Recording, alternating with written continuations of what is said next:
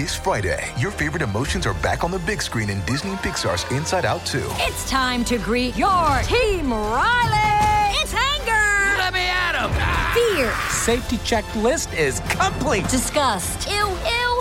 Sadness is in the house! Oh, no. Hello, I'm anxiety. I'm one of Riley's new emotions. Disney and Pixar's Inside Out 2. There's a part two? We're going! Rated PG. Parental guidance suggested. Only in theaters Friday. Get tickets now.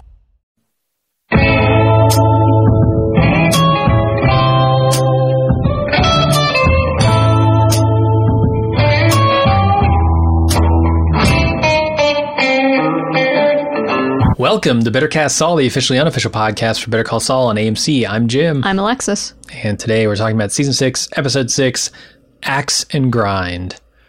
Alexis, what do you think about this title? It's awkward and I don't really like it. Oh, really? Yeah, it is a little awkward. It's the only one of the and somethings that it's not, I don't really feel like is a thing. Yeah. Axe to grind is a thing. It is, yeah. But there is an axe and there are a lot of coffee grounds in this episode. Maybe that's the reference they're making. Could be. Okay, I like and, that. You know, definitely Kim, with the choices she's making, I think has an axe to grind against Howard. But again, that's axe to grind, not and. Wheels to grind against various medians of the highway. Yes. Directed by Giancarlo Esposito, our very own Gus. Yeah, he pronounced it differently in the Insider podcast, and it's made me question my understanding of how that last name is pronounced. Oh, his last name? Yeah. Called him Esposito or something like that. No, surely not. Yeah. Wild. So that's what threw me off. I did a 3-hour Better Call Saul stream last night with my friend Pete Peppers and Gil from One Take. My friends, and I did not have time to listen to the Breaking Bad Insider podcast or Better Call Saul Insider podcast.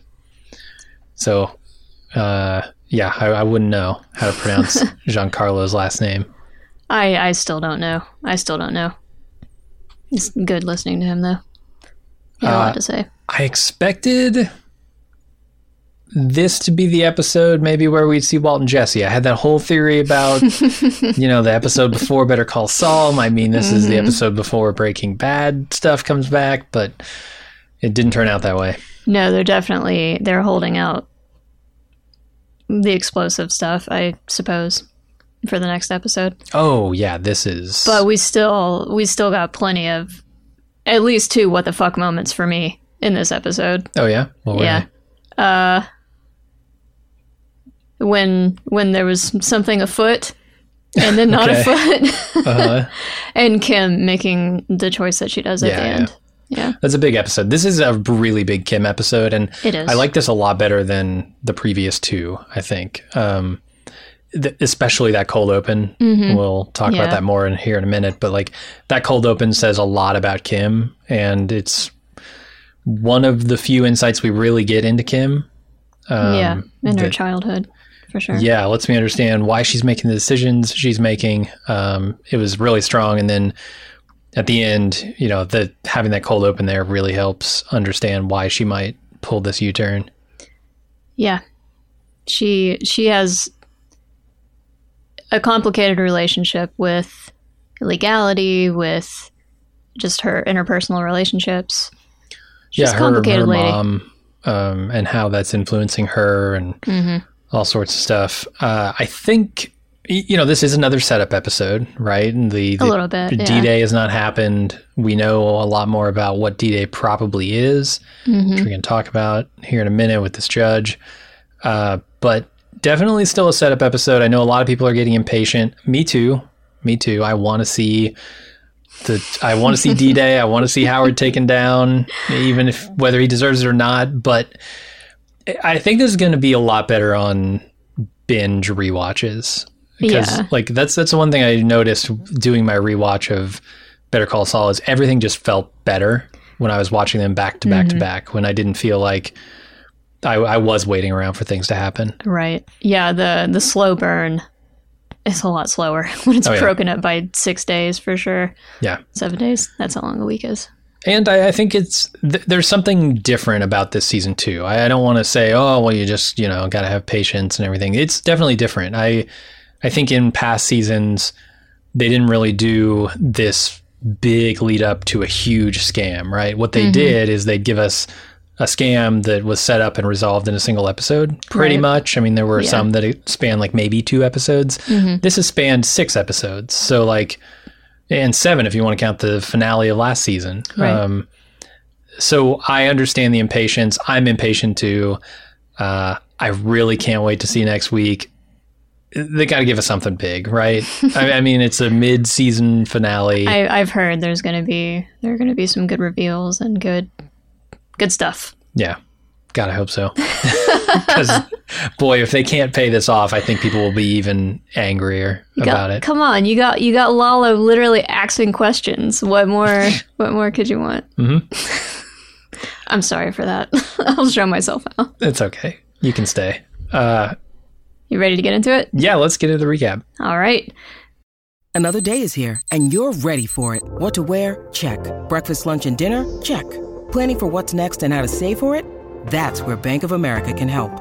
For your financial to-dos, Bank of America has experts ready to help get you closer to your goals. Get started at one of our local financial centers or 24/7 in our mobile banking app.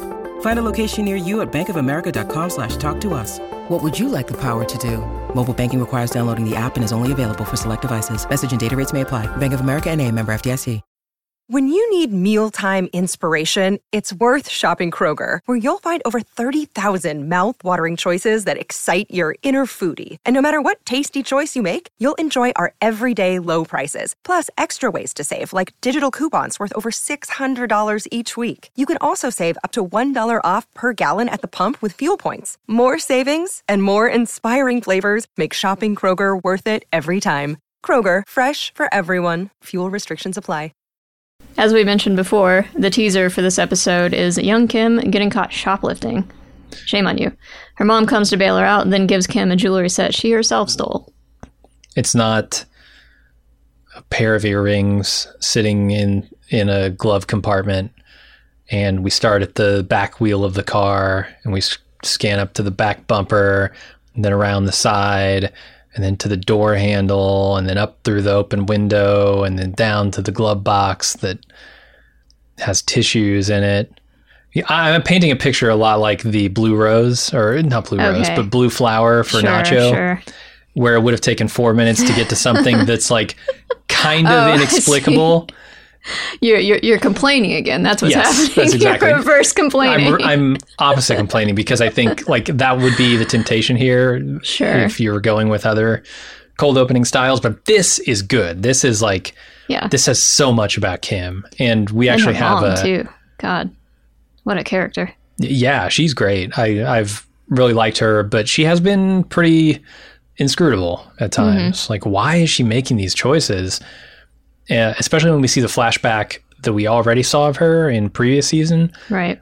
Because that would make it seem like she would just be even more against these, you know, loose people who go around doing weird and bad things all the time. Mm-hmm. This one, I feel like, puts a point on her relationship with her mother influencing her way more than she even wants it to. Yeah. Because, like, her mom... So the setup for this whole scene is, like, Kim steals something. It's a pair of earrings, which we'll talk about in a second. But her mom comes in and acts like she's in trouble. And then when the store clerk or manager lets her off the hook, she's like, oh, good job, Kim. I didn't think you had it in you. That's awesome for stealing. Yeah. The impression that this scene left on me, there was a lot of stuff happening with the young actor.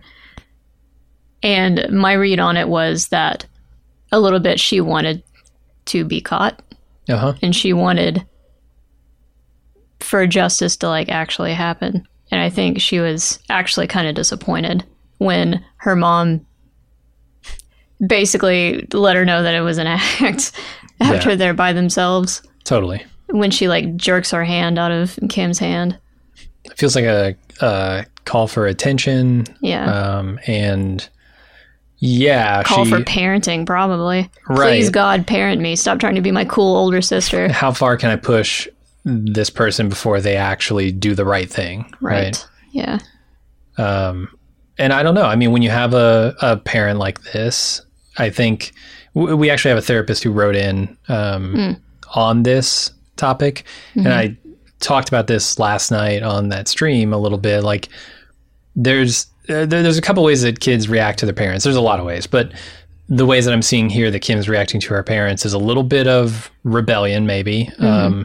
In the fact that she's stealing things. She could just be acting out, but assuming she's not, she can grow up with this parent who she views as like this terrible person, right? Mm-hmm. And that pushes her to be the Kim that we know at the beginning of the series, always buttoned up and right. on the straight and narrow, and very successful and whatever. But then like there's something inside of her that also remembers, hey, this is my mother, mm-hmm. and has like a nostalgia for that almost.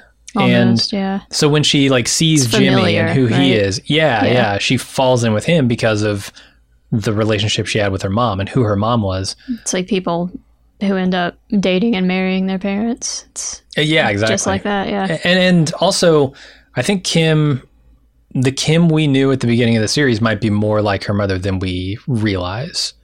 'Cause that's the thing too. Like, yeah, as you get older, you realize how much your parents did influence you, how mm-hmm. alike you are to them. And you have no control over it. Right. It's terrible. Yeah. All those traits you have that came from them, so obviously. And then, how hard do you fight against those? Can you fight against those, or are they just part of you? Mm-hmm. You can kind of see it was sort of always a part of her because she grew up with this mother who was like Jimmy. Yeah. So you could see why she'd be attracted to him. I'm starting to understand Kim a lot more. Definitely. And why she doubles down whenever Jimmy does something stupid or reckless or kind of betrays her and is an asshole sometimes. Mm-hmm. Absolutely. So I think this cold open is very good. It does a lot of heavy lifting for the character. This is the kind of cold open I want to see more often, unless ice cream cones with ants crawling across them. With yodeling in the background, yeah. Yeah. Not that it's bad, it's just doesn't do anything for me like this does. So what about those earrings? Those iconic spike earrings. Mm-hmm. I love them. She still wears them. That's got to mean something. All the time. This entire series, mm-hmm. she's been wearing those earrings. We've seen her fiddle with them several times. Right. Drawing our attention to it. It's another really compelling part of this is that like she thinks of those earrings. Like she doesn't wear those earrings because she hates her mom, mm-hmm. right? Probably, yeah. She wears them to remind her. To remind her in some way of her mother, whether that is negative or positive, we don't know, but they are a keepsake. Like they were mentioning this on the Insider podcast too. I don't have earrings from 7th grade or whatever. No. God, no. I don't know that I have anything from 7th grade. I don't think I do either. Yeah. So there's something there. It's got to be something. Yeah. And it's just nice, once again, to see the origin of another of these just very iconic props. Mm-hmm. Like the little black book later on. Yeah, they've been doing a lot of those this season. Yeah, which, makes sense. This is their last chance to do so. True. So, yeah, they're going to be peppering that in. Really starting to connect the dots between this show and Breaking Bad. Mm-hmm. I do have to wonder if this shoplifting thing is not also a slight callback to Marie from Breaking Bad, mm-hmm. stealing, I think it was a necklace for Skylar for her baby shower, right? Yeah, I think so. I think you're right. Yeah. Sticky fingers. And spoons and sticky all finger sorts Marie. Of things. Yeah, just random garbage. Yeah. Absolutely. Well, you ready to go on to the first official scene? Sure. All right. We are going to Howard, who's getting ready at home. We get to see the inside of his house for the first time. Mm-hmm. He makes some doomed latte art, has an awkward conversation with his wife, and then meets with his PI. Yeah, he starts off, actually, I don't know if you can call this a doghouse. It's a very fancy doghouse, but in like the guest house. Yeah, it's like an annex sort of situation. Across a carport. Yes, he has to walk across the carport to make coffee. Yep. Ugh. So clearly it's more on the rocks than we thought, this relationship. Yeah, it seems less on the rocks and more on the floating into the ocean. Yeah, some melting glacier, like a sad polar bear. It's out to sea, yeah. Great. And I love seeing Howard, you know, making this effort, putting all that effort in that coffee and sitting in front of her and saying, that's for you. And expecting her to, like, pick it up and drink and have a moment with him, right? He just wants to be around her for a little bit. Yeah.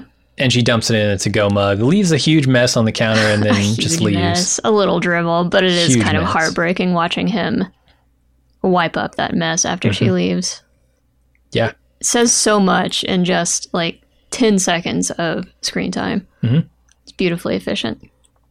And his wife, I noticed, is an actor named Sandrine Holt, who you probably would recognize from Mr. Robot or The Expanse or House of Cards or any of the other 15 shows she's been in the last 5 years, because she's really making the rounds. And I like her. I like her a lot. Yeah. I feel like she did a really good job walking that line of cold but still familiar. Mm-hmm. The other thing I noticed about this scene is that Howard makes her coffee, but he's drinking tea. He is drinking tea. I also noticed that, not coffee. Does our man have a bit of a caffeine sensitivity? And two, oh God, does he have a caffeine sensitivity? Maybe. Yeah, with what we hear from the vet here in a few scenes, that could be dangerous. That could be potentially dangerous in the next episode. We will see. Yeah, so if it is dangerous, I think we're still going to get treated to, you know, whatever the plan on D-Day was. I don't think it's going to be like, oops, it's so dangerous that we accidentally killed Howard. No. Because, like, no, but it'll just be another little wrench in the plan. Yeah. Or some kind of ramp up to something else. Yeah, we'll see. Yeah, I can't wait to see how that plays out. So after all the coffee awkwardness, he meets with his PI, and the big photo that they care about is Jimmy making a huge withdrawal from the bank. Yeah, it's like 20 grand, I think, is what the PI says. And they both think it's super suspicious. And I think they're supposed to think that it's definitely part of the plan. Like, they have to know that Howard is following them.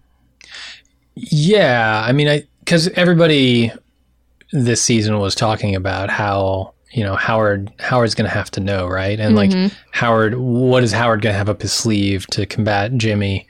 Right. And I think that means Kim and Jimmy would also know, hey, he's gonna be on to us. He's gonna realize that we're messing with him. Mm-hmm. So let's do something that will play into that. That messes with his watching us mess with him. Yeah. Yes. Yeah. Use his own actions against him here.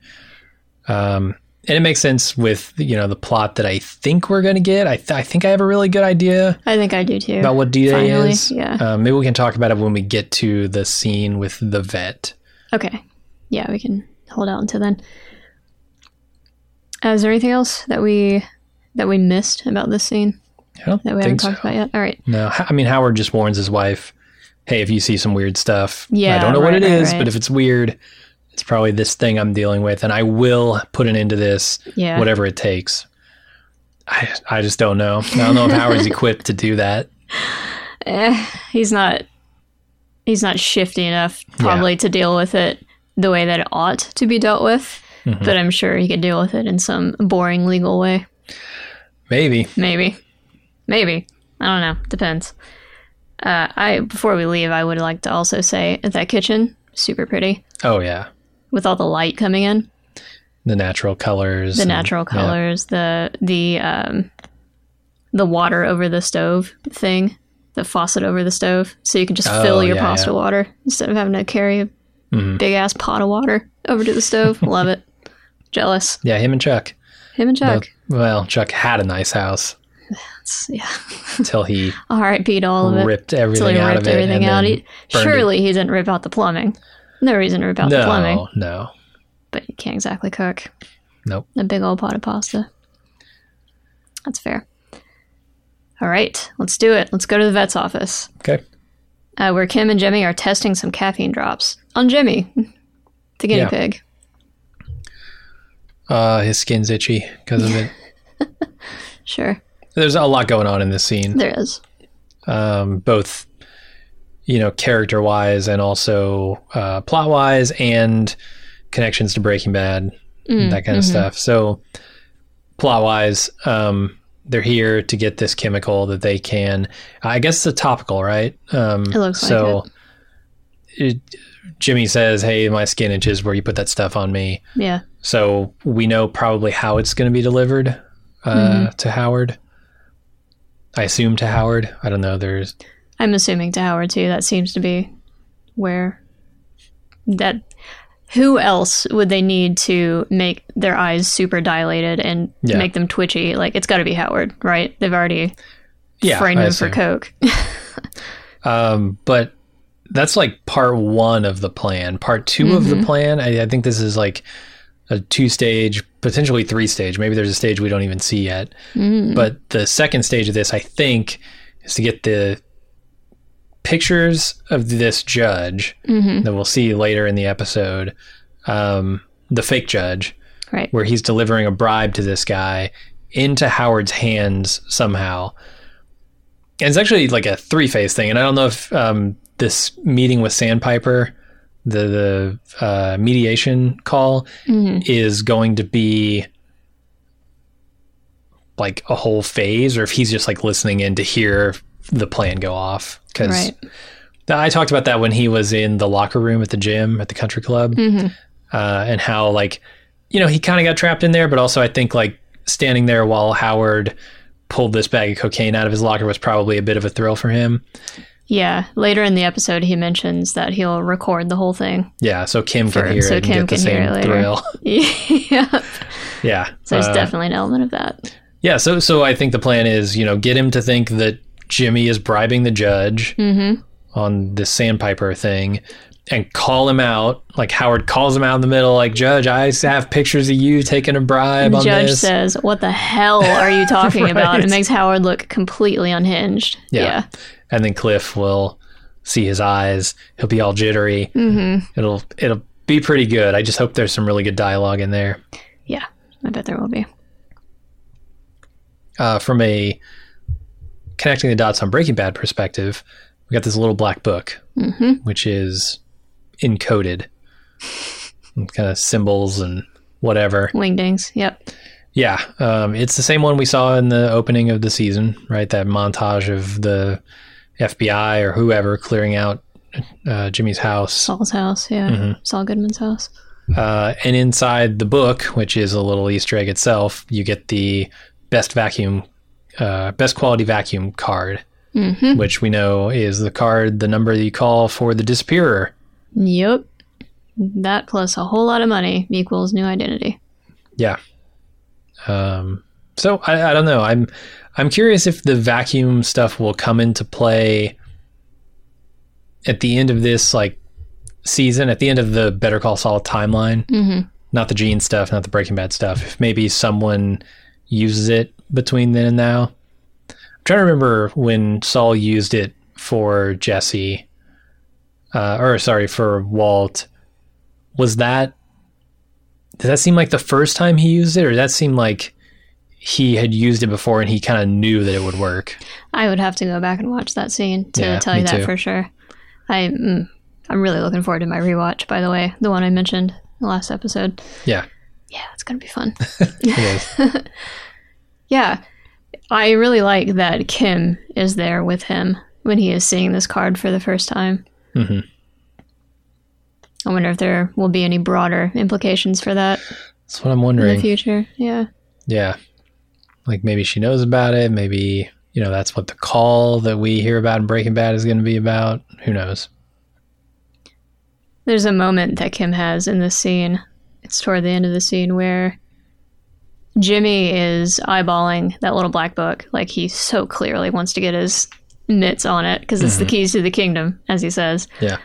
While at the same time, Kim has her back to him and she is looking at the vet's gratitude wall, right?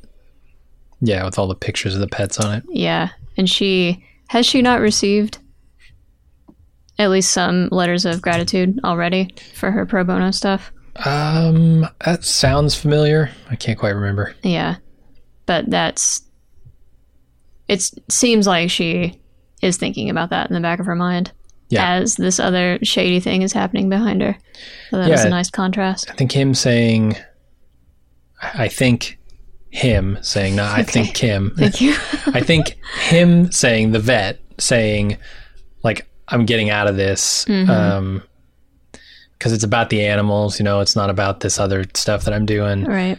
I think that triggers Kim to think about why she's doing the things that she's doing. Yeah. And it's pretty good setup in this episode because she's going to be put to a choice at the end of the episode, and she doesn't choose the one that you might think she would choose after this scene. Yeah. Because she's looking at all those pictures thinking she's not seeing the faces of pets, she's seeing the faces of all the PD cases, right? And all those people she could help. Exactly. So I understand why she identifies with it and why Jimmy thinks that's insane. You're just giving up a revenue stream. It practically runs itself. Yeah. So I don't know. That was the character part of this scene that I really liked. Yeah, I liked it too. Next, we're with Kim again, making a very reasonable argument for her client in court, I think, anyway. Mm-hmm. Cliff shows up to ask her about her relationship with Howard and invite her to a very important luncheon. Yeah. Cliff drinking really gross coffee here. Ed Begley drinking really gross coffee and totally selling how gross it is. Yeah. Yeah, he's great. Yes. I don't know. I definitely thought that Kim's defense here was pretty strong. I did too. It seems like bullshit. Seems a little bit like bullshit. Yeah. Okay, maybe he had some stuff, but that's not how the law works. Right. That's not how cops are supposed to work. You can't just bust in people's doors and say, where are the drugs? Exactly. The dangler. They call it a dangler, which is friggin' hilarious to me. What is the actual name for that thing? I don't actually know. That's the problem. So I heard that word. I thought to myself, no, but I couldn't come up with what have I called it? This is an air freshener, right? I would call that an air freshener, okay, but like, sure. If she's including a larger subsection of like hanging dice and yeah, right, hula girls and windows and all the traditional bullshit you think of, then probably I would call them something else. Danglers makes sense, but it's just a very funny word, yeah, to hear in a courtroom. I gotta say, especially out of her mouth. Mm-hmm. Danglers. But it is the same team as, obviously, the cab from, was it the very last Gene flashback episode? Yes. Okay. I believe the most recent one that we saw in last season. The cabbie had that in his window and Gene saw it and said, oh shit, somebody from where I'm from. Yeah, Albuquerque isotopes.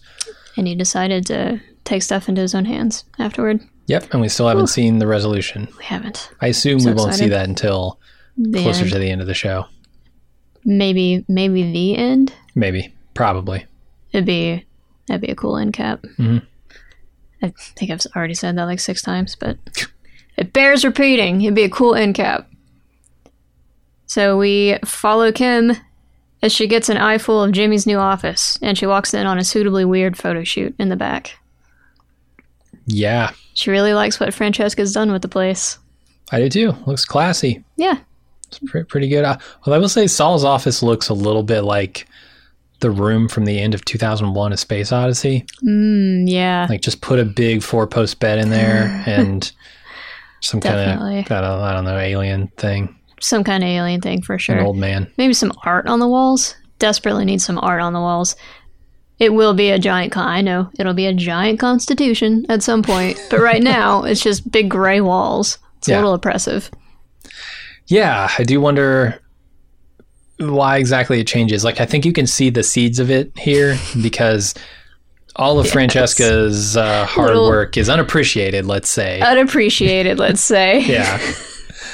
And I think you can see, boy, talk about axe and grind. They're really going to grind Francesca down to a nub. Into the dirt. Oh, this poor woman. She's such a light. She's such a sunflower early on. Mm-hmm.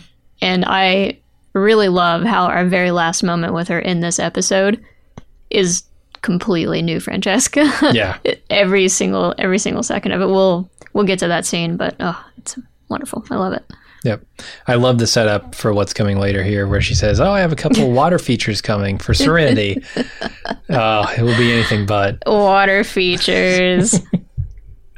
And these mustaches that they're picking out. Oh, my God. Yes. These butterfly pinned to the wall mustaches. You got Fu Manchus. What about that one that was like, it had literally been on a curling rod. It was like a spiral on both sides. What were you thinking? How is that in any way close to this? Did you buy all of these for this? Why did you buy such a variety? Yeah. I assume he just told the makeup artist, hey, I need mustaches. Bring me 25 different mustaches. Bring me all the mustaches from your prop department. Yeah. Yeah, maybe. And of course, Kim just immediately picks the right one because she's Kim. She knows everything. And she talks about D-Day here, which sounds huge. That's D-Day. And there's an explosion sticky note under D-Day on the board later on with the nuclear symbol and everything. I feel like they're trying to get Howard to go nuclear. I think so, yeah. Like they did with Chuck. Yeah. Trying to make him show his ass. Mm-hmm. Except he's showing his fake ass. It's weird. Chuck was showing his real ass. Howard's going to be showing the ass that they want him to show. The ass they made for him. There you go. Yep. The ass that Jimmy built. Kim and Jimmy built. Uh-huh. Yes. Oh, the other thing I love about this is it this scene where it's the one where Francesca's making the phone call. Is that right now? That's later on. Okay. Yeah, we will come back to pretty soon, but not yet. First, we have to chop some firewood with one of Ziegler's old guys. Oh yeah. And Lalo will come calling. Yeah, what'd you think about Lalo showing up in this episode? I love anytime Lalo shows up. He's become this like almost bigger than life spooky specter figure. Just by dint of being gone for like 2 episodes. Mm-hmm. I love the shot of him coming in through the woods where there's nothing and then suddenly there's a shady figure. It just it feels so right and so creepy. Mm-hmm. Kind of scary a little bit, even though this man has an axe. Yeah, I mean, he is like some kind of supernatural force at times. Like I just remember that scene in the Travel Wire or whatever it is where he crawls up into the ceiling somehow. I don't even know how he got in the ceiling, A, at all, but B, as fast as he did. Yeah. And then he just, drops down. He's nimble. Yeah. He's nimble as fuck. Crazy. And I'm actually kind of surprised that anybody could even get the drop on Lalo. Like, I know this guy knows his barn pretty well, his workshop. Impressive workshop, by the way. I love that thing. Yeah. Probably pretty cold in the winter, but stocked. Yeah. Big and stocked. He gets the drop on Lalo, which was surprising. He does. Not that it's Lalo, so that doesn't really matter for long. Yeah. And he loses his foot. He loses his goddamn foot for his efforts. Mm-hmm. I did not realize how serious that injury was until my second watch, and I saw there's literally a foot off. Yes. It's pretty grisly.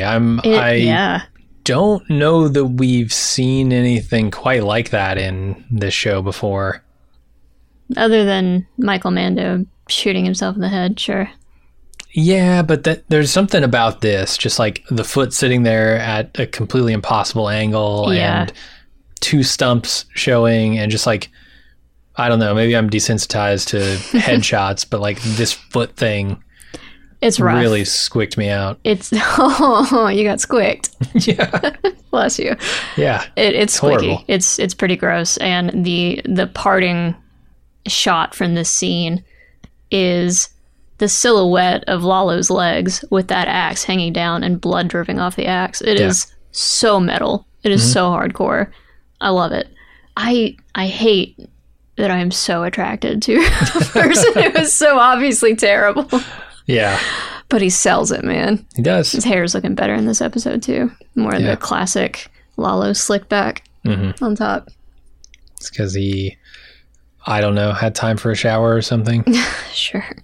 The other thing I like about the scene is they skip the part where he goes and tracks down the company. Yeah, I was impressed. I was glad, because that definitely would have, oh my God, that would have made things feel like they were dragging on so much more. So now I think that they are just going to skip forward too. They're not going to like, I don't think they're going to bother showing us a scene of him like torturing a guy for information. I'm pretty sure he's just going to be on his way to the next step.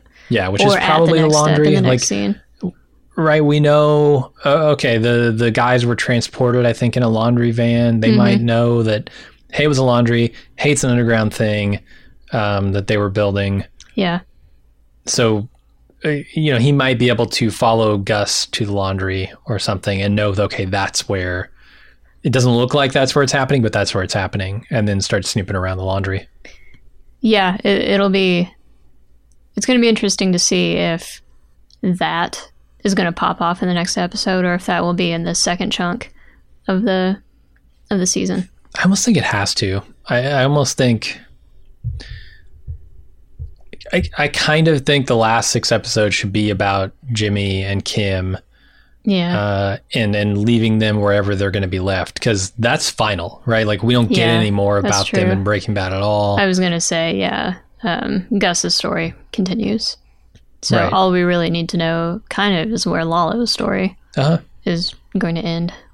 Yeah, and I'm not like super invested because I know Lalo doesn't show back up. So, you know, I don't need to like be blown away by the ending of that, but I do need it to be dealt with enough, or dealt with it efficiently enough that we can spend a lot of time on Jimmy and Kim, because I think that's where my heart is. That's where I really want to see a lot of work in the final 6 episodes.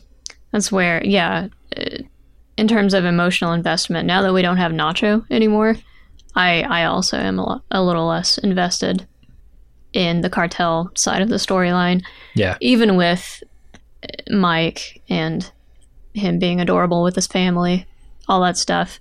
I'm here for that still, but definitely I need to see the resolution. I mean, there's nobody else to root for, right? We know Gus survives. We know Mike survives.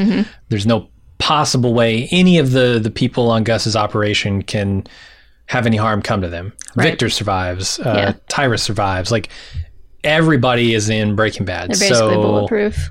The only person here who can come to an end is Lalo.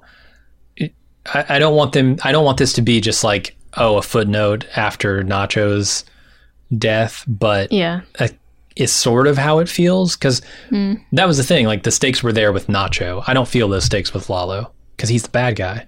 It's true. It is true, but it will be interesting still to see how the super lab got from the state it's in right now to being like shiny and finished basically by Breaking Bad. Yeah, we'll see. I think there are like 3 years between now and Breaking Bad. Yeah, I guess that's plenty of time. The other thing, I guess, is Lalo could re-intersect. And we were talking about this a little bit on the Pete Peppers stream I did last night. He could re-intersect with Kim and Jimmy.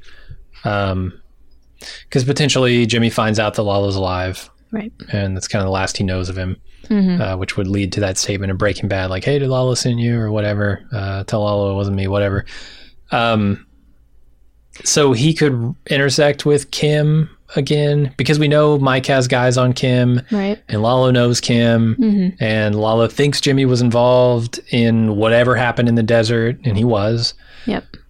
So he could come back to Jimmy, but the path he seems to be on is straight to the super lab. Gus, yeah. It seems like he is really just focused on Gus at this point. Yeah. I think Jimmy's fairly safe from him. Yeah, we'll see. We will see. Dear God. So after all this shit in Germany, we go back to Jimmy's office, where Francesca is freaking out because Jimmy's making her do something just a little bit shady. Nothing compared to stuff in the future, but right, getting all the money out of his wall, shredding all his documents. Yes. Yeah. And it started, man, boy, she is just gonna get ground down. You see the guy put a cigarette out on the couch. Yes. You'd see the water feature, and I love it because on second watch I noticed when she runs into Saul's office and she's like, hey, I gotta talk to you.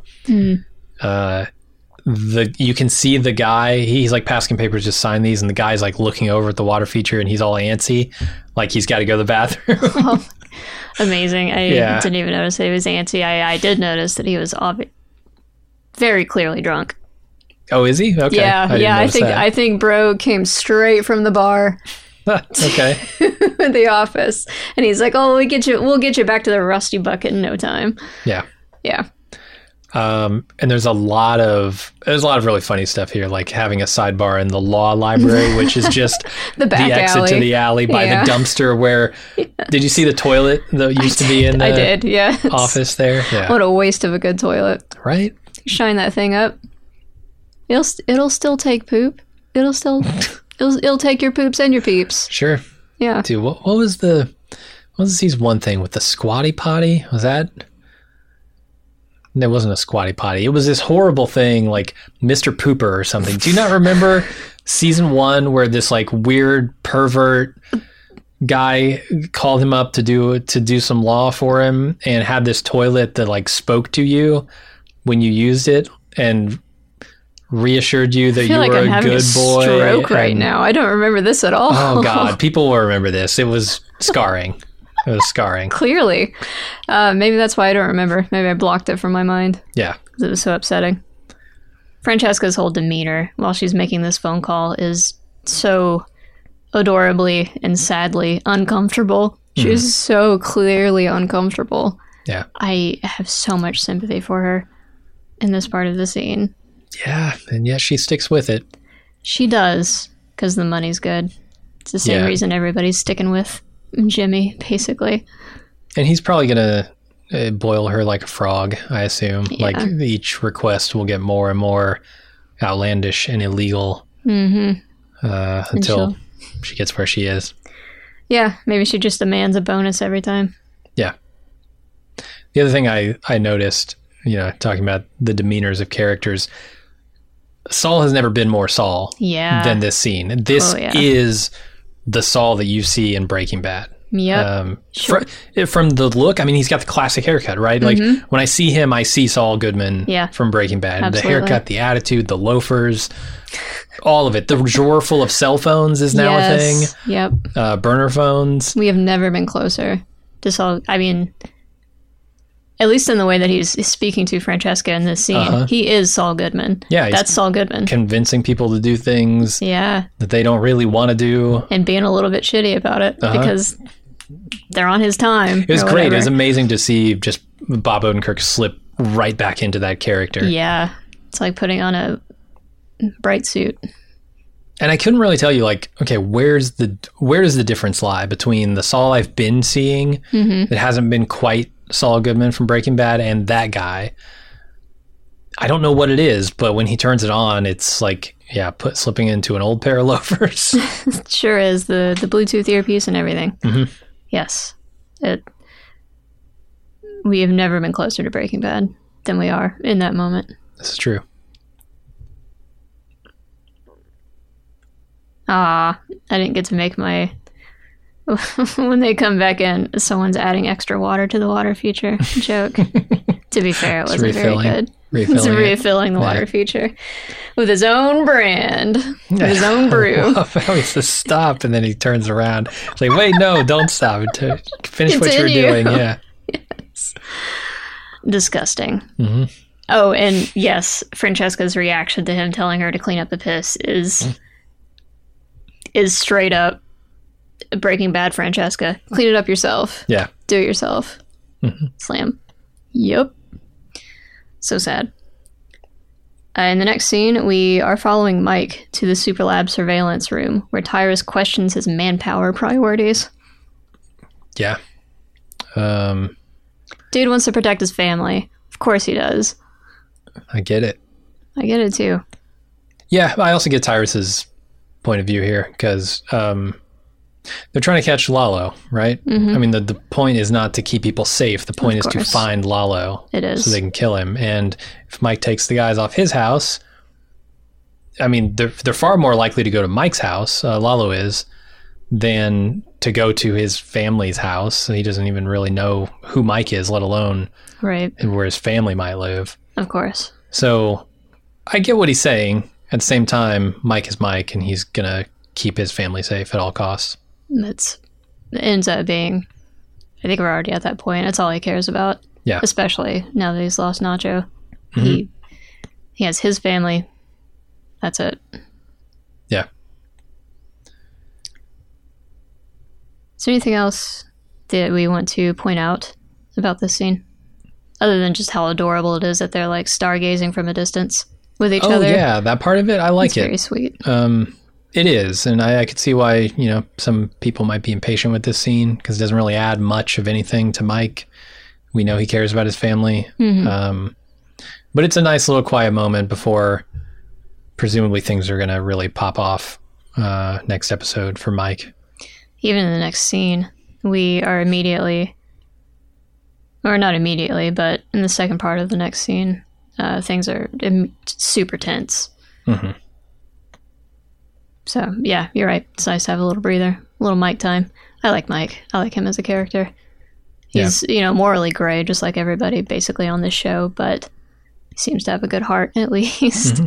for what that counts, whatever that counts for. And I like that they're stargazing and he's viewing them through binoculars. Like, they are the stars to him. And Kaylee is his gas giant, I guess. Pop. That's not very nice. Not that kind of gas. Yeah, it's pretty good. He's telling him he's in Chattanooga, which I don't think he's on the state line between Tennessee and New Mexico here, but I could be wrong. Amazing. The country shrank so much. Mm-hmm. All right, let's do this. Let's do this final scene. We are cutting to Kim and Jimmy finalizing their plans and sharing a drink at quote-unquote Omaha Beach. Next morning, Jimmy goes to pick up another bottle of Zafiro to celebrate, but discovers their judge is looking a little different these days and calls Kim in a tizzy. Boy, there's a lot to talk about here. Yeah. First and foremost, the most important thing that happens in these scenes mm-hmm. is why the hell are two extremely busy lawyers doing their own dishes by hand? The fuck? Especially when you see that he is doing the dishes not a foot from a dishwasher. You don't have time for this. You're planning D-Day. Yeah, it is. Why? I'm with you. Why? Are you trying to have a moment of domesticity before everything explodes? I don't think Winston Churchill was doing his own fucking dishes. I don't know that much about the war, but probably not. Probably not. Doesn't strike me as a dishwashing kind of man. No. Anyway. Yeah, that was my big bugaboo in this scene. I like hearing how the bottle stopper for Zafiro is sharp. Yeah, when he's trying to buy a bottle. Before we get there, they talk about Omaha Beach. Yes. And that turns out to be HHM. Mm-hmm. They go for a drink at Omaha Beach. Omaha Beach being, I think, where they landed on D-Day, one of the places they landed on D-Day. Yeah. Things didn't exactly go to plan mm-hmm. with that whole operation, but they got the job done. So I think that is kind of a foreshadowing of what's going to happen with their plan for Howard. It's not going to go quite to plan, but they will get the job done. It's going to work well enough. Yeah. And then they might have to suffer some wrath from Howard in the next chunk of episodes before we finish this series, but who knows? How ballsy of them to just go to the HHM building at night, just like, you know, there's cameras everywhere probably, and just have a drink right in the next to the parking lot of the man they're trying to fuck over. Oof. Yeah, it feels a little like running a victory lap before you've actually finished. Yeah. Like, you know those videos where you see the guy on the bike mm-hmm. approaching the finish line of a huge biathlon or something and throwing his hands up and like half pedaling, and then somebody zooms past him and beats him. Yes. Yep. That's what they're risking here. I'm right there with you. That was the exact feeling I had when I saw that this was Omaha Beach. Yeah. Wow. You ballsy fuckers. Yeah. And they're setting out the beach blanket, right? To have their little party on. It's ridiculous. Here's the thing that I didn't think about the first time through, and it was brought up in the stream last night. How is it that Howard has a PI following them full time and doesn't catch them here and doesn't catch them taking the fake photos of the judge and Jimmy together outside his office? Those are good questions. Maybe they... Because he did catch him at the bank. Yeah. That leads me to think, I mean, one, that they absolutely know that they're being followed. And two, they know exactly what the car looks like, so they know when he is and isn't around. Okay, could be. I've heard theories that they've actually hired this PI to get hired by Howard, but I have no idea how they could arrange that. It seems way easier to just arrange switching the envelopes. Right. Or getting these pictures in Howard's hands some other way. That is a big question mark for me. How exactly is he even going to get these pictures? Especially now that we know they're going to have to make new pictures, probably. Yeah. I assume that's what Kim is turning around to go do. In the teaser for the next episode, they do have a little bit of a frantic reshooting happening. Oh, so my God. Oh, spoilers. Spoil that a little bit for you. Mm-hmm. Sorry. Everybody else watched them too. I assumed it was true. Yeah, I mean, they have to fix it. Otherwise, their plan's going down the pooper. That's not good. I didn't want to get too far ahead with the Zafira stuff. Yeah. So we find out, you know, with the Francesca stuff, that his plan is to call into the mediation call. Mm-hmm. I think, like I said, the judge is going to be there, and Howard's going to have these photos of him taking a bribe, and he's going to make a big scene, and he'll be wrong, and he'll look crazy, and he will literally look crazy with his eyes dilated and his skin sweating and shaking, and Howard's going to look like a madman to Cliff again if they can get the drug to him. Yeah. And all the clients are going to hear this. I mean, that's the big thing is like, it's one thing to say, okay, Cliff is going to push these clients to settle sooner, but they seemed pretty against that idea, right? And Howard was trying to talk them, or no, they seemed pretty with it, I guess. Some of them were Howard, like, I'm going to die soon. And Howard was trying to get them to hold out. Yeah. But if they think, oh, our lawyer is a coked up madman, and he's accusing judges and he's like, sounds all crazy, then they probably will push to just get this thing done. Yeah. Could not possibly throw more doubt on the whole situation. Yeah. Than like this. It's turning everybody against Howard and against the lawsuit at that point. Yep. Sad. The other thing, I felt like when Jimmy's in this liquor store, that this was a huge coincidence that he runs into this guy, and they lampshade it by saying, well, it's better that I saw him than us showing up with these pictures that don't make sense. Yeah. Did that bother you? It bothered me a little bit. Although I think his office is close to the courthouse, and maybe this liquor store is close to his office, and so it's close to the courthouse, and this judge just comes by for his morning bottle. I don't know. Maybe he's buying a gift for another lawyer. Maybe. Yeah, it seems like who knows? A slim bottle, like it's wine or something. But it seemed like a big coincidence to me. Yeah, I know that you in particular have a big bugaboo when it comes to the plot being driven by the plot as opposed to character action. Yeah. And this did very much feel like that. That I'll give them a pass because they just don't do this very often at all. Sure. These things that just happen by coincidence and throw a spanner into the works. Yeah, but it is weird. When you tally it up, though, with the idea that, like, the PI probably should have seen them taking these fake photos and camping out on Omaha Beach, I start to go like, maybe this is a little creakier than they meant it to be. But I don't have all the information yet either. I don't know if this PI is working with Jimmy and Kim. or what the real situation is there. So I'm willing to give them, you know, a pass for the week and see what happens. I do. I really like the idea of them somehow having been able to orchestrate Howard hiring this PI specifically. Yeah. I might need them to show a little bit of that, like how the hell that happened, but it's a good theory. I like it. Picasso. And then the very last part of this is when Kim decides to miss her meeting to make this scheme work. She is choosing the scam over her career. She is, in a big way. And then she's gonna have to explain that to Cliff. Uh-huh. But I guess not before shit goes down. So it doesn't matter. I don't know. Well, I mean, she's definitely made a choice. Yeah.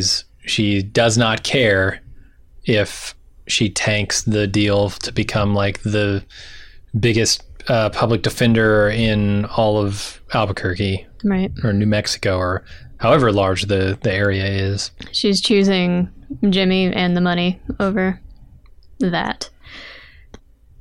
I'm sure in the back of her mind, she is thinking that with the money, she can still salvage the situation. Maybe she won't have the backing of this big group, but she'll still be able to scramble and put something together herself. Yeah, that's an interesting point. It's debatable, maybe, depending on what happens in the next 7 hours of television. But who knows? We'll see.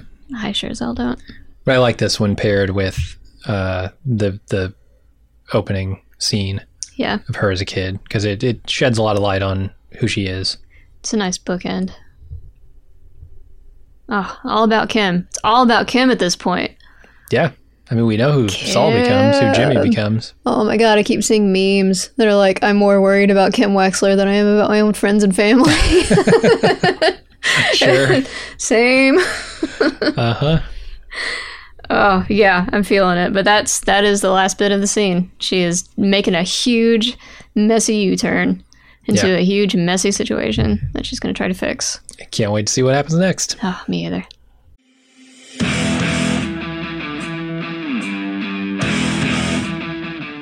We're just under a month to go until Badass Fest 6. Each year, we take the blockbuster month of July to celebrate the 80s and 90s action stars we grew up with. Big guns, big muscles, bigger explosions. If it's dumb, fun, and kicking ass, we love it. This year, we're inviting you to our hometown to watch a secret badass film with us. Afterwards, we'll record the podcast. Get your tickets and full event info at baldmove.com/live. No hints about the movie, except we're pretty sure most of you haven't seen it, and it's going to be a real crowd pleaser. Our neighborhood theater features a full bar, all your favorite snacks, and we'll be providing some custom movie-themed cocktails. It's happening Friday, June 21st at 7 p.m. right here in the Queen City, Cincinnati. Get full details and tickets now at baldmove.com/live.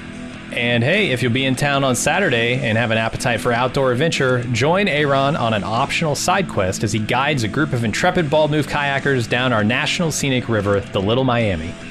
Once again, get full details on all main and side quests and get your tickets now on our Badass Fest 6 page at baldmove.com/live.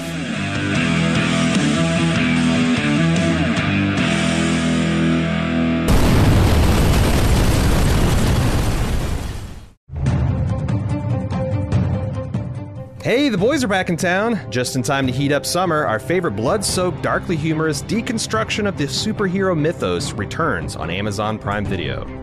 The Boys Season 4 gets started on June 13th, but we'll get the drop on them with our preseason preview coverage the week before. It's been a while. A lot's happened since last season. 2 whole years, labor dispute, that kind of thing. But we'll be catching you up on all the major plot points and character beats as we left things off. Plus, we'll be looking at the trailers and latest news to piece together what to expect. I know one thing to expect. Right off the bat, they're dropping 3 debut episodes for the premiere. Woo! But otherwise, who knows? Will Gus Fring reveal why he has absolutely no fear of Homelander? And while we're on that topic, will Butcher and the Boys figure out a way to stop Christian nationalist Superman? Will those crazy kids, Monster Man and Starlight, find a way to make things work? Come laugh, cry, and maybe even throw up in your mouth a little with us as we discover the answers for ourselves of this season of The Boys. Find it by searching for the Department of Homeland Security wherever you listen to podcasts, or subscribe to Ball Move Pulp to get all our coverage of sci-fi, fantasy, and superheroic entertainment.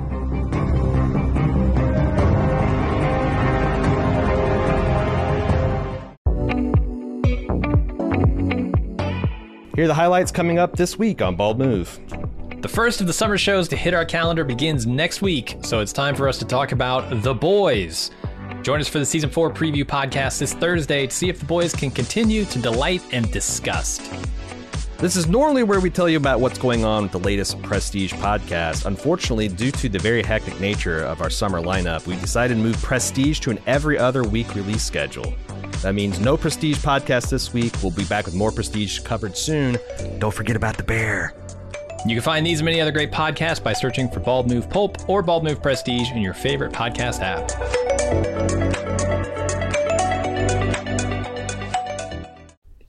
All right, let's get to some feedback. We have quite a bit of it. Let's do it.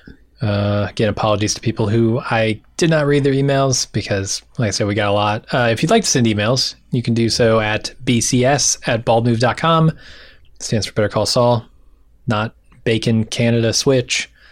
Or Beneath Useless Guys. Definitely not that. Nope.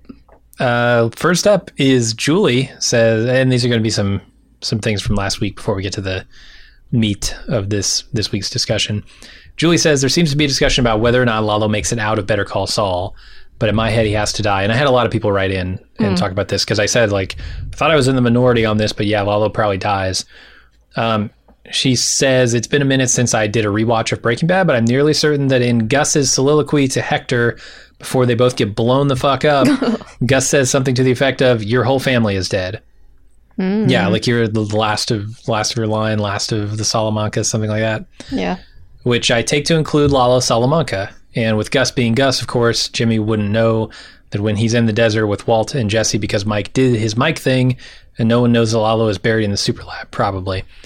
Yeah, that makes a ton of sense. Like, if Gus believes that the Salamancas are gone, then I believe gone. The Salamancas are gone. Absolutely. Yeah. It's a man who crosses his I's and dots his T's. Yeah, so it's pretty sure that Lalo is dead.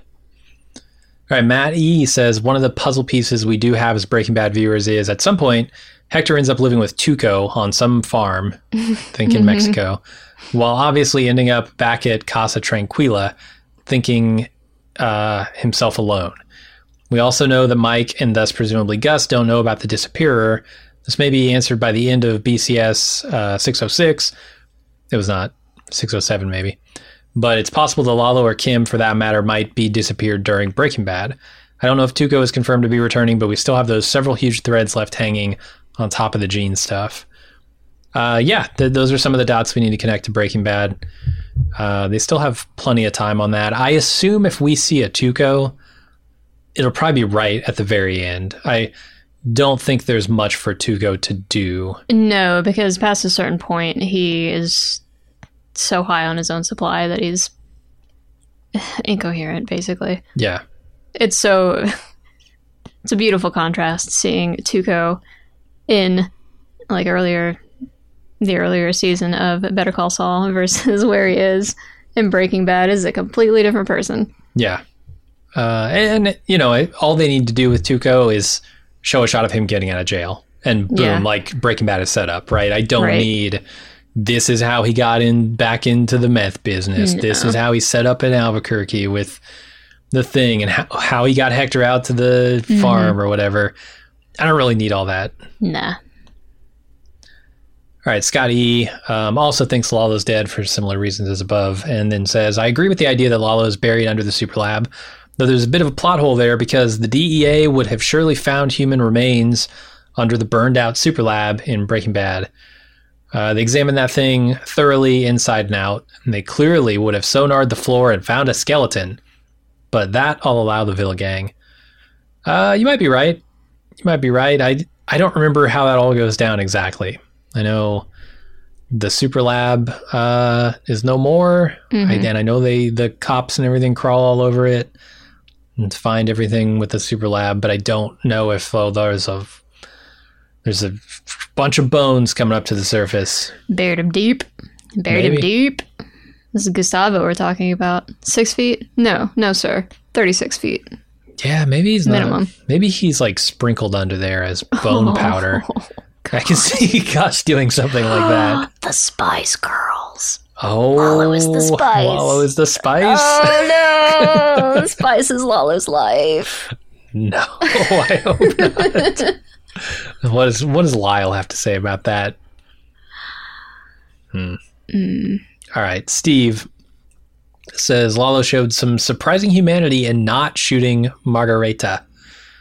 I expected Lalo to double tap her in the head as she entered the library, and she has to know she didn't open that window, so that someone was intruding in her house. Does she think it was Lalo? Who knows? Yes. And that's like, I guess one of the redeeming qualities of Lalo, right? Is that he's not killing everybody indiscriminately. He's killing the people he needs to kill. He's not killing everybody, right. Just some of the buddies. Yeah. Yeah, no, I'm looking at it much less. What's the word? Charitably. He just didn't want to leave a trail. He had shit to do still. He wanted to get his shit done and not have German cops coming after him. True. He does put himself in a lot hotter water if he does that. Yeah. Whereas in the middle of the woods, you can chop a guy's foot off and nobody, who's going to know? No one. I've seen dark. All right. Charlie says, I'm sure others have mentioned it already, but Gus's freak out in episode 5. You remember the thing where he's like talking about Spice Girls and he walks out into the parking lot and he's looking around. No one's there. Yeah. Spidey senses. Is him making the connection that Lalo is in Germany. He mentions the Spice Girls to the customer. I saw something about this. Spice Girls that he introduced at Madrigal and figures out where he must be. That makes sense. It makes sense. It feels very tenuous to me. It's like very subtle. It's incredibly subtle. I did not notice it. Yeah. I can see it now that it has been pointed out to me. Yeah. Still feels a little bit crazy to me. But sure, I guess he has the kind of mind that could make that leap. I suppose. Like his mind's probably been running over and over and over. Like where is my loose end? Where is the thread that he's going to pull on that's going to unravel my entire operation? Mm-hmm. And he just hadn't thought about the Spice Girls. He hadn't thought about the Super Lab and the Madrigal and all that. Well, he doesn't. It's not like he knows about the gift that the boys sent to Ziegler's widow. No, but he knows those guys are out there, right? Yeah, yeah. They're out there to be spoken to if they live. Somehow still. Lalo can connect those dots. And they are the loose ends. Yeah. And Ziegler's wife, because he knows he spoke to Ziegler at some point, and like that whole thing went bad. So it does make sense. It does. All right. Josh H says, it looks like Francesca got her say in regard to decorating Saul's office, but we know that during the Breaking Bad timeline, Saul's office looks very, very different. The change is so drastic that it seems unlikely that the new decor is due solely to Saul's creativity or personal taste. Does that mean there's some sort of firebomb or shoot 'em up that happens at Saul's office? Is there going to be some sort of violent event that requires a full remodel? I don't know. I feel like... I wonder if it's Kim. Because Kim's been advising him on a lot of things. Yeah. I wonder if Kim comes in and like...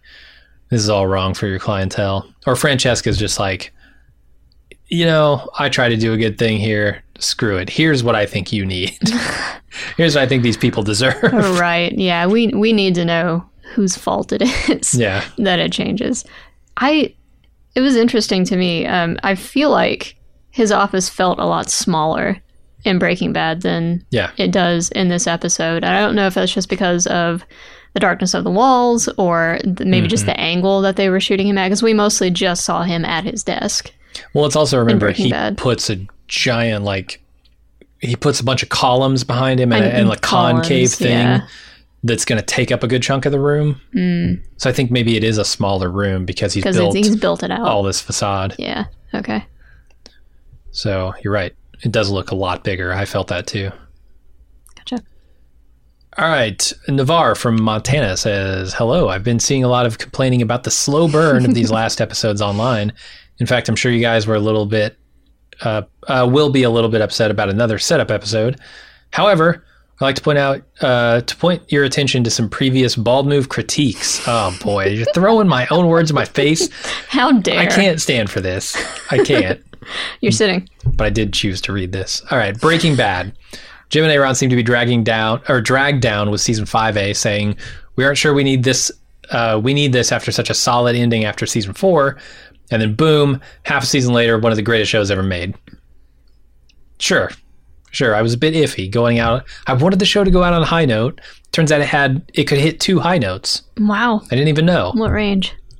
Mr. Robot Season 2. There was some doubt. Slow Season 4 first half. Boy, really. Boom, half season later, another all-time great. Even your very own admittance on the first episode of this season and podcast, you said you had a brand new appreciation for this show after binging it. And that's true. I did. I do feel like this season is fundamentally different, though. They're doing a long con, which we've never seen them do before. Yeah, not this long. Not even close to this long. It's like 2 episodes, maybe. Yeah. Most often, it's 1 episode and done. Even the stuff with Chuck, that was all 1 episode, basically. Every stage of it was. From hiring Huel to do the drop and everything. Yeah, that was all 1 episode. Oh, yeah, chicanery stuff. Right, exactly. For sure.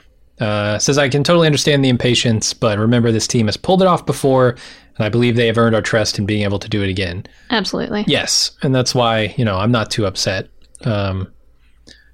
But I don't know, when you combine...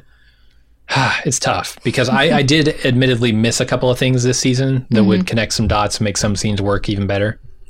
But those very slow cold opens with a bunch of setup episodes made me feel like the show was dragging its feet stylistically. Feels a little indulgent, yeah. Right, and this is a different episode. This is a setup episode for sure, but when you're doing so much character work, I don't mind that. Yeah. Did we... Oh, man, I don't even know if... Yeah, we did. We mentioned that this was directed by Gus. Yeah. Giancarlo Esposito. I have no idea how to say it. I don't either. That just feels so wrong to me. Right. What little knowledge I have of the Spanish language. Next up is Robert R.R., says, do you think Jimmy knows about Kim and her mother and how they used to scam people? I don't think so. I bet Kim has never talked about her childhood to anybody. She doesn't even have pictures in her apartment of any of her family or friends or anything. Oh, you're right. Yeah, the only thing that we've got an insight into is when she talks to Schweikert. Mm-hmm. I think that one time when they're interviewing her. The one time she says she's from a tiny town, the border. Up, yeah, and there was no future there, and so she left. Yeah. That's like all the insight we had, except for these 2 flashbacks. Yep. So, she's very... I don't think either of them ask many questions about their pasts. Yeah. Like, she probably doesn't know a ton about Chuck and Jimmy's past either. Probably not. Just what little... Jimmy has told her. Jimmy does have moments where he can't shut up about stuff every once in a while, so I feel like she may know a little bit more about his childhood than he knows about hers. I would say he knows next to nothing about hers. Mm-hmm. All right, Jim writes in and says, amazing podcast. You guys are both incredible, awesome podcast hosts, and this is my favorite show. Oh, it's Jim Jones, I see. No. I see what you did there. Yeah. No, another Jim writes in and says, hey guys, I meant to email in last week, but simply ran out of time. In Black and Blue, after Cliff confronts Howard, we get that great close-up shot of Howard's namaste plate. One thing I noticed was the expiration date on the plate is December 2005. I'm not sure how New Mexico operates, but most states make you renew your registration every year. Mm-hmm. If that's true in New Mexico, then we know this season is taking place sometime in 2005. This is 1 year later than resident lawyer Doug suggests, but 3 years on a class action suit still isn't that long. I digress. We know Breaking Bad Season 1 takes place in September of 2008. So that means there is nearly 3 years that needs to be covered or explained in 7 more episodes. My thought is that in the next episode, we will finally see what turns Jimmy into the Saul we know in Breaking Bad, the one that tells Jesse and Walt to kill Badger, for Christ's sake. Yeah. Whatever it is, I think we will pick up the latter half of the season a year or two, maybe even three in the future, maybe with a classic Better Call Saul montage explaining the time lapse. How else do you think they can fit nearly 3 years and half a season? Do they even need to? That's kind of my thought, yeah. Yeah. I'm not sure they do. I don't know that we need to be brought right up to the moment that Breaking Bad begins. I think we can make some logical leaps and say this is where we leave these characters. They're going to be just living their normal lives up until Walt breaks bad. And that's the key, right? They need to settle all business. Yeah.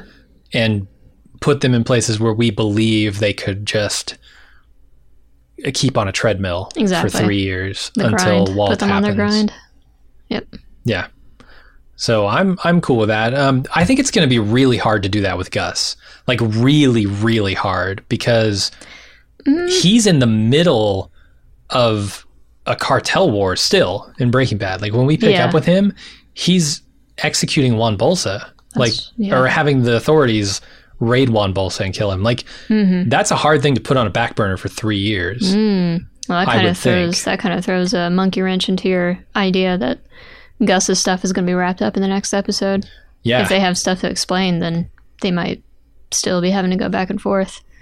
I think Lalo will be dealt with. Yeah. In the next episode. I think I'm with you on that one. But Gus will still have to get into place for Breaking Bad. Like we need to deal with the fallout of Nacho's stuff, because I don't believe that Hector is content with where things are at. Yeah, that's the thing. Even if he takes care of Lalo in the next episode, Hector is still a factor, and he still has everyone that can work for him. Right. You got the cousins. You got people. Still have the doubt with Juan Bolsa. I don't know. I really don't think they need to deal with 3 years, but they do need to get the pieces in place. For sure. Yeah. All right. James writes in and says, I wrote an email a few weeks ago that was likely long and disjointed, as I was writing in bits while at work. Anyway, I was talking about embracing the slow pace and overindulgence of Better Call Saul. Here we go. However, after these last three episodes, I need to walk that back a bit. There's a fine line between dramatic tension and confusion or frustration. I feel that Better Call Saul has passed the threshold here. I don't quite understand why they aren't cluing us in more on the plot to get Howard. Like, all of the initial scams were meant to put Howard on alert and hire a PI. Okay, so they wanted to get caught all along. Why not advance the plot sooner by telling us this and then doing those things off camera? It's like, oh, so when I worried about Jimmy getting caught, he wanted to be caught, but not caught yet. Mm-hmm. I think there's also an issue here where the entire plan revolves too much around Howard's reactions, so it seems a bit contrived to me. Like, oh, so you needed him to hire a PI, and you needed this PI to catch you doing one specific thing. That's super convenient that exactly all of those things happened. They did mention that the timing had to be perfect early on. The timing had to be perfect. It had to be a slow burn, and everything had to be just right. So you're right. They kind of warned us beforehand, I feel. True. That it was going to be a little bit of a slow burn right up until it isn't. I mean, it sounds like me and James both have little hitches with this plan, right? With the judge happening to show up at the exact same place. The judge thing is maybe my least favorite part of the whole thing. Yeah, so I understand not having this not sit right with you, for sure. Absolutely. Because it is. Like, a lot of these things need to happen exactly so. Otherwise, it doesn't go off at all, or they end up in trouble. So you're right about that. It is all a bit contrived, but I think if the payoff is good enough, I'm going to forgive all that. Absolutely. I'm weak. I'm already half forgiving them. I'm right. Like I said, you know, next episode they could come out with, oh, the PI was hired by Kim and Jimmy and they tell us everything we need to know that answers all those questions. We'll see. I don't really expect that to happen, but if it does, it would make everything a lot easier to swallow. Yeah, that's fair. Then Norm also has some issues with another setup episode. He says, another setup episode? I don't think I could take it. All this makes me think, how does this all make sense? That little vignette to start showing Kim, getting away with a slap on the wrist doesn't take away 5 seasons of her playing by the rules and her giving up on this opportunity provided by Clifford Maine. It doesn't ring true, and the longer we delay things, the more that sets in. Mr. H.O. Ward doesn't deserve this, and the more the buildup, the more it can't work. And on top of that, I can't get over how Mike seemed to sense that Gus had some moral code or was different than other criminals in Breaking Bad, but there's no way he can think he's anything else but a calculating killer after what we see in Better Call Saul. Thankfully, the Better Call Saul Brain Trust has a track record of making this sort of thing work, so I'm hopeful in the short term, but I'm extremely dubious in the long term. I hope I won't dread a Breaking Bad rewatch. Well, let me say right now, there's nothing they can do in this show to take away from Breaking Bad. Breaking Bad is excellent. It's its own thing. It can be viewed as its own thing. I never think the prequels or sequels can destroy the original thing. Yeah. It's why I still like Star Wars. Right? Yeah. It's why we all still like Star Wars. Yeah. Sorry. I know that is a controversial statement. The younger people appreciate the prequels. Sure. Yeah, the prequels are the prequels. I think it's just exactly Gen X one and above of those prequels that are still salty. I'll let you decide which one. You like one of the prequels? Uh-huh. Oh, you can't you have to tell me which one. You can take your guesses right to bcs@baldmove.com. Which this completely prequel unrelated does Jim love? And I didn't say love. Let's set the record straight. I accidentally said love there. Like, to tolerate. Anyway. Are there any of them that don't have Jar Jar Binks? Yep. No. As a major character, yes, I think so. That's true. Anyway, so yeah, I get where you're coming from, right? They are adding to characters' legacies, and I think the more you add to a character, the more you risk confusing that character. Or breaking the canon. Yeah. So I get it. Dude, it does kind of feel like we're walking that line a tiny bit with Gus sometimes. Yeah. Like you were mentioning before, the relationship between Gus and Mike. He's doing a lot of cold-hearted, cutthroat stuff, and Mike is still standing by him here. It's exactly what Norm's saying. Like, exactly. You can't have Mike be shocked too much by the box cutter episode. Yeah. Although it might be different, right? I don't think we've ever seen Gus really take out his own guys. And that could be still the context we need to understand, okay, this is different. Mm-hmm. This is Mike seeing Gus do something that is uncalled for. Yeah. But yeah, I don't know. It's risky for sure. And then finally, Therapist Tom from Atlanta says, "My friends, it's been a minute since I wrote, but I read my friends like Zoidberg. I've been watching too much Futurama. Friends. It's been a minute. Wait, let me friends. I'm waving my fingers in front of my face. It's been a minute since I wrote in, but it's your resident therapist Tom from Atlanta. I've been wanting to do a full case study on Kim for a while, and this flashback gives me a nice excuse to do so. Nice. So I'll try to be short, since my emails are historically way too long." You failed, Tom. I'm sorry to say. but it's good, because it is a very interesting email. And I, after having sort of come to this realization last night on the stream and then reading your email, I'm like, yes, somebody gets it. And now I finally get Kim. He says, "The best way I can currently conceptualize Kim is through a lens called Adult Children of Alcoholics, or ACOA for short. What that actually means is a child grew up in an alcoholic or chaotic home will often exhibit specific traits as an adult due to this upbringing. I actually suspected Kim of being one of these before we got to the first flashback of her childhood. One of the number of traits you often see in these people is an incredibly complicated relationship with others who exhibit similarly chaotic traits as their parents. The ACOA is consistently frustrated at these people for their impulsivity, lack of responsibility, and for putting themselves in dangerous situations. However, they also find themselves being drawn to these individuals as well. Theoretical motivations for this include attempting to fix their parents in ways they couldn't as a child, attempting to save a younger version of themselves, their comfortability in chaos despite hating it, the desire for approval from a makeshift caregiver, and a strong desire to be loved in ways their caregiver didn't have the space for, and a deep need for control. Yeah. ACOAs will generally fall into one of two categories: repeating the patterns of their parents, i.e. becoming addicts themselves, or becoming overly responsible but finding themselves still fraternizing with chaotic individuals. Kim is most certainly the latter. An overcorrector, yeah. Yeah. And then he lists a bunch of characteristics of ACOAs that he thinks apply to Kim.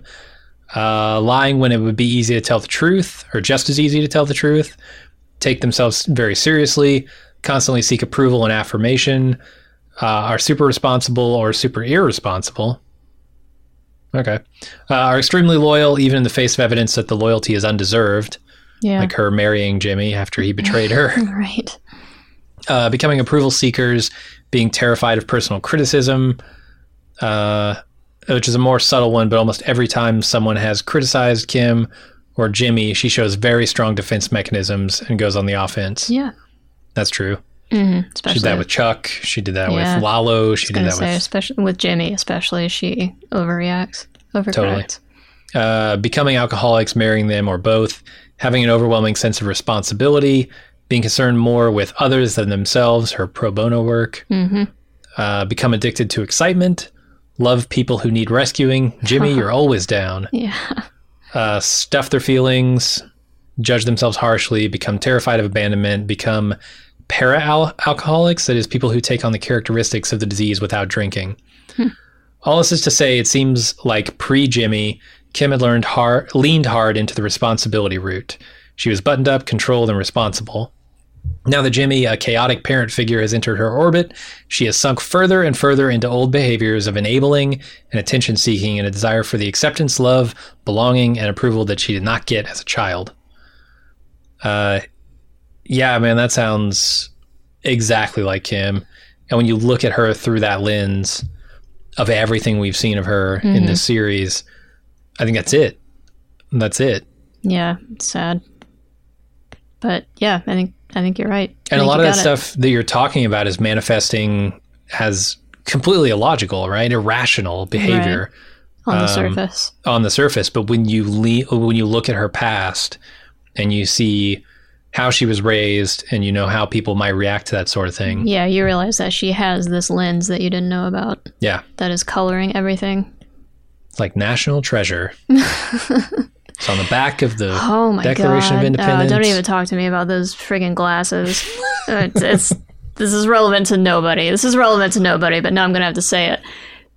Fiddle with the lenses. Whenever you see that something has like 6 different lenses, try out different combinations immediately. Right? Immediately. We just did this podcast, so people, it's relevant. Okay. It's still relevant. Did you complain about this? I did. Okay, good. Thank you. Absolutely. Thanks for being my white knight. But that's it. Yeah, I want to thank everybody who wrote in. Yeah, thanks, guys. A lot of good emails there. A lot of good conversation to be had, especially about Kim, as we round into the final episode of this chunk. The first half of the last season of the prequel before the show that everybody loves. The show that broke television. Yeah. Yeah. Forever.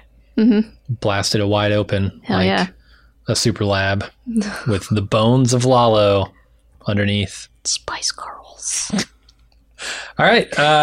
Yeah, we'll be back, obviously, for next week's episode. We just decided not to do it. We're going to stop here. Yeah. We're going to stop here. Here is where we're going to stop. Oh, perfect. No, yeah. We'll be back next week. Thank you, everybody, for listening. Until then, I'm Jim. I'm Alexis. See ya.